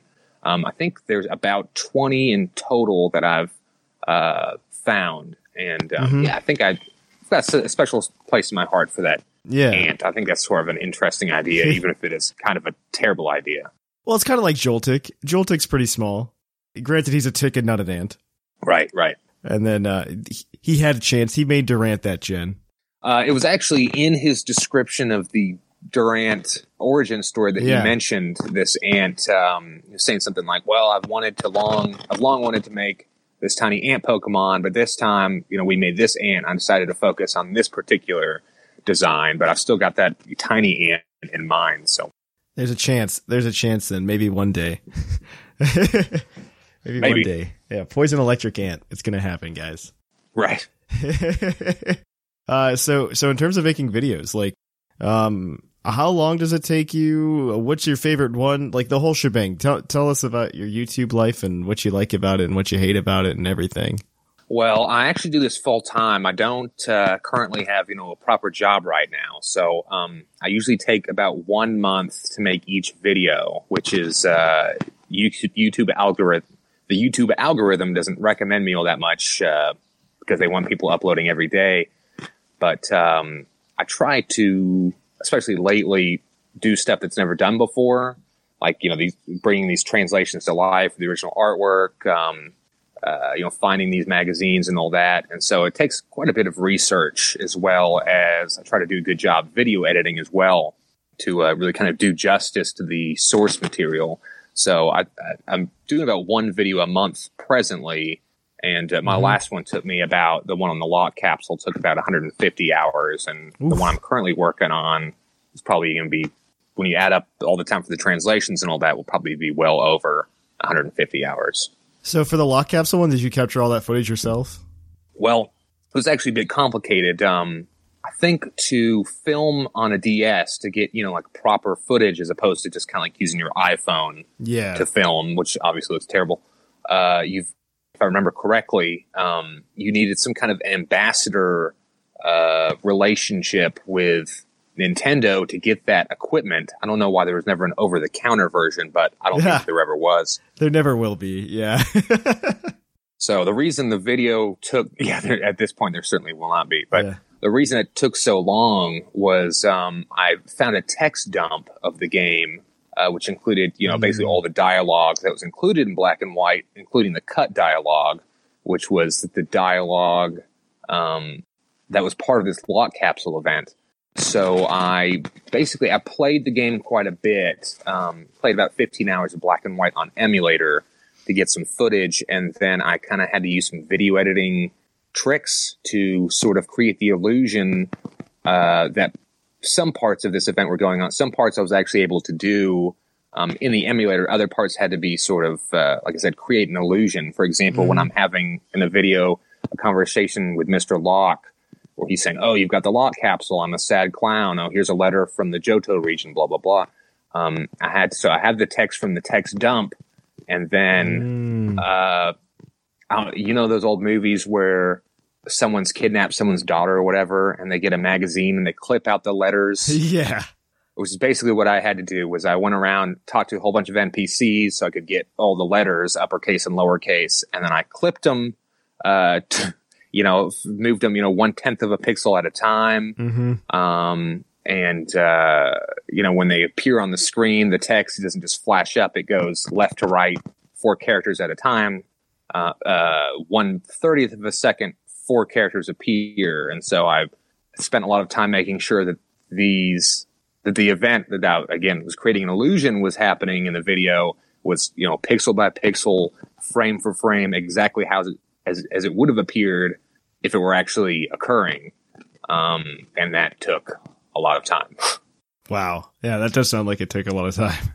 Oh no. So is the event in the game actually, or do you, did you have to do that for that way? You can, uh, as part of the video, I also showed folks kind of how they could do it themselves, uh, in which you can use an action replay, or there's also this uh, fan run DNS Wi Fi server for the Yeah. Nintendo DS. And that using that, you can um, basically trick your game into receiving the lock capsule event, which was actually because all this material is actually in the game. Yeah, that's Um, what it's I just thought. Nintendo. hmm It's just Nintendo never distributed the lock capsule uh, via special event um, that would have allowed people to experience it. And so basically, you can use cheats or the DNS server to get that first step, which is receiving the lock capsule in Heart Gold. From there, you can everything else is actually in the games, and you can you know uh, talk to the mystery gift attendant, get the thing, send it over to Black and White. You got to talk to the scientist, and so on. All the steps Mhm. that are shown in the video, and so you can actually play it. And a lot of people have commented like, "Oh, I just did the event.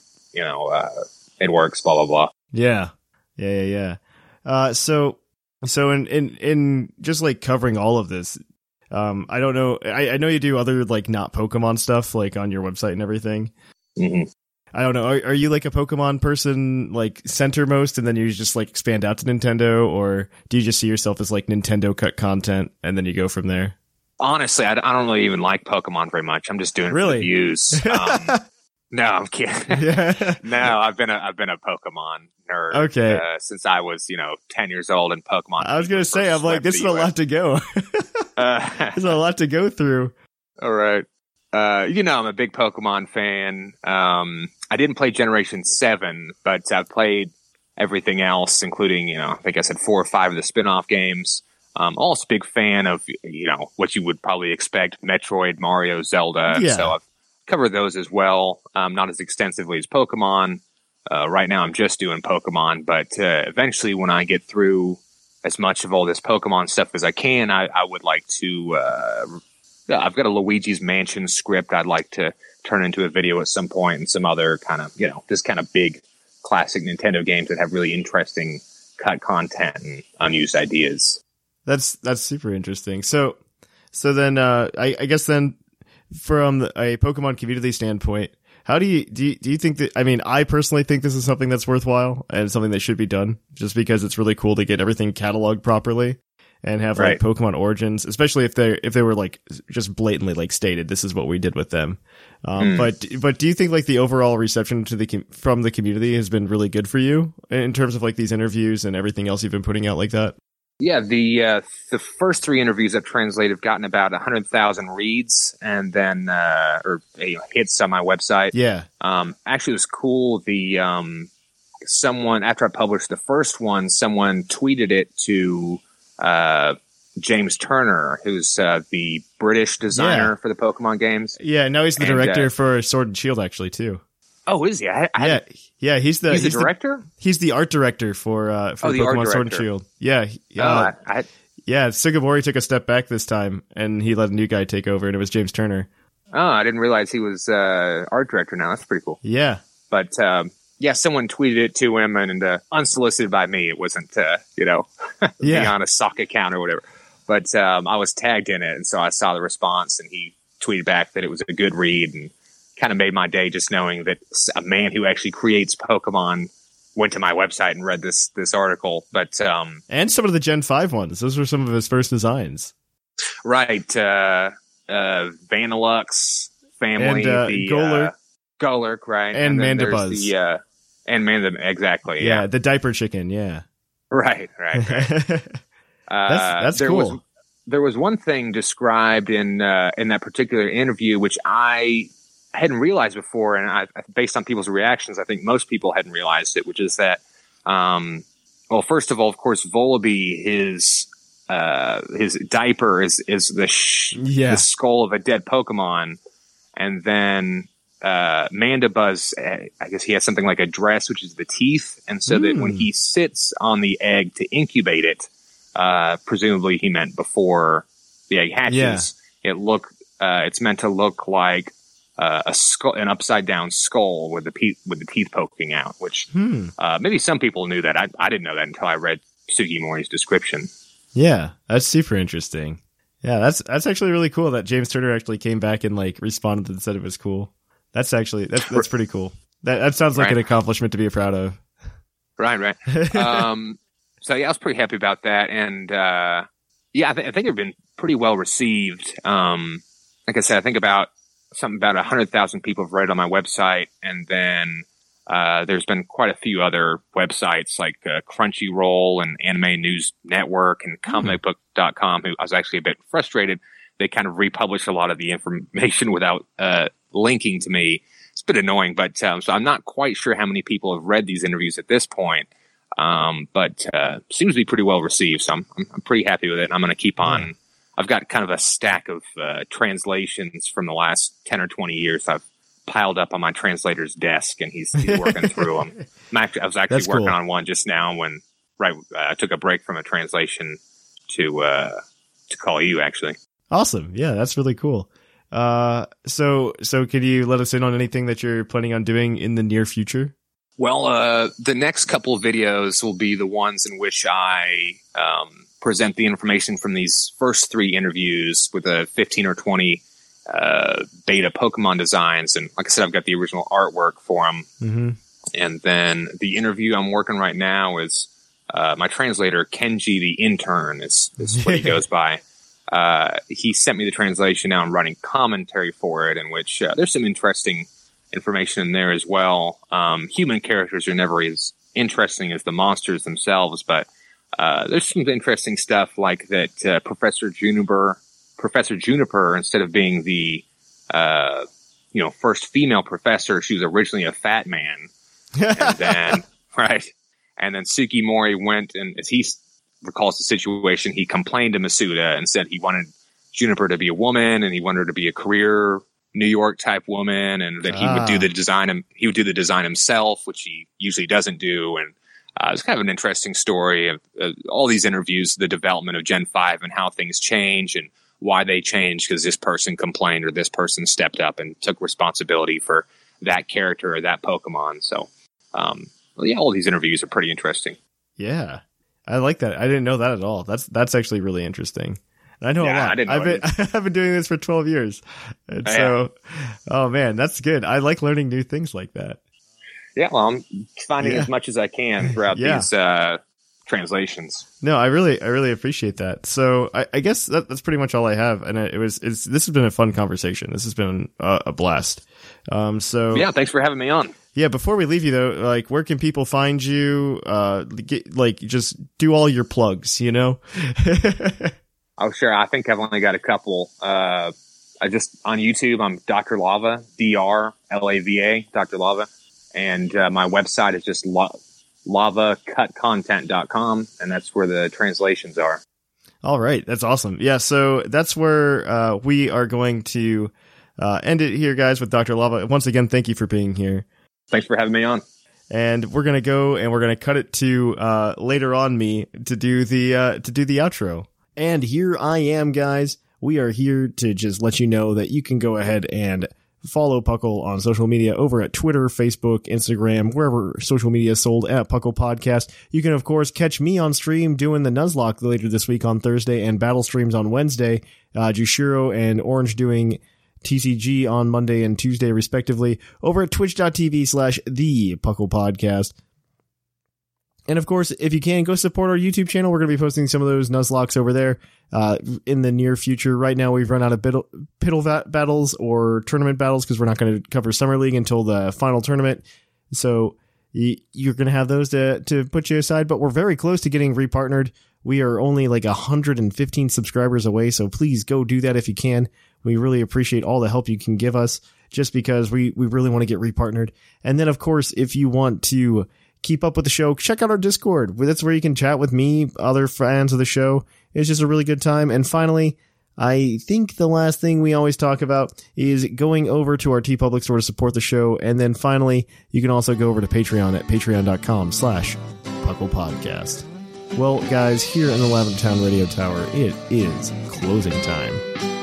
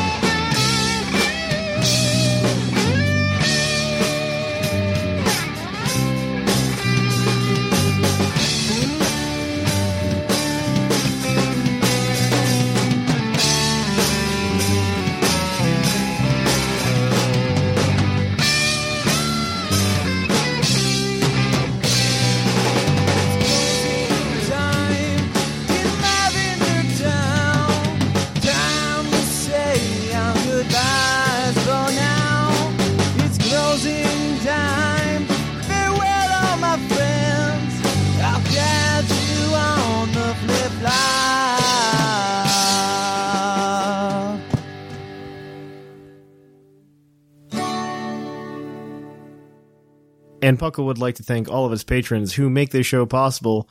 So thank you to Greg, Viger, duly noted, Ten Little Men, Wing Zero, Rob, Josh, Keegan, Ilaria, Dr. Shamu, Michael, Paul, Dexio, Christian, Miguel, Apollo, Rotted Mushroom, Mr. Panda, Titan Killer, Lane Gross, Lord Corbinek, Alvarin, Seth Vilo, Wade, Marcus, King Kavik, N Harmonia, Alolan Durgs, Tank, Samuel, Claude Nine, Bodtech, Chris, Swamp Ratata, Tori, Steve, Josh, Doc McStuffles, Cody, the Golden Klefki, the British Gent, Trevor, Mark, TJ, Doc Knox, Dennis, Echo, Jonathan, Disco Calypso, Taylor, Charles, Colt, Maxi, Shambles, Justin, Tim, Andrew, Old Man Tup, David, Dark Shaggy, Chris, Jeremy, Louise, Franco, Justin, Locke, Jordan, Zach, Jonathan, Graham, Greg, Alec, Mikey, Kevin, Josh, Half-Full Reviews, Sparky, Coop, Jordan, Nick, Dylan, Huitku, Shira, Smacky the Frog, Ironcaster, Kevin, Orange Avenger, Dylan, Thomas, Curtis, Anime Gravy, Hazelnut, AZCRXS, Joshua, Travy, Cordell, Julie, and the Real EV. Thank you to all of you for making the show possible. And we will be having patron packages out very shortly, followed up by the next month's round of badges as well. So keep uh, look out for those. We will announce it in the Discord when those packages go out. And I will catch you guys on the flip flop. A lot can happen in the next three years. Like a chatbot may be your new best friend. But what won't change? Needing health insurance. United Healthcare Tri Term Medical Plans are available for these changing times.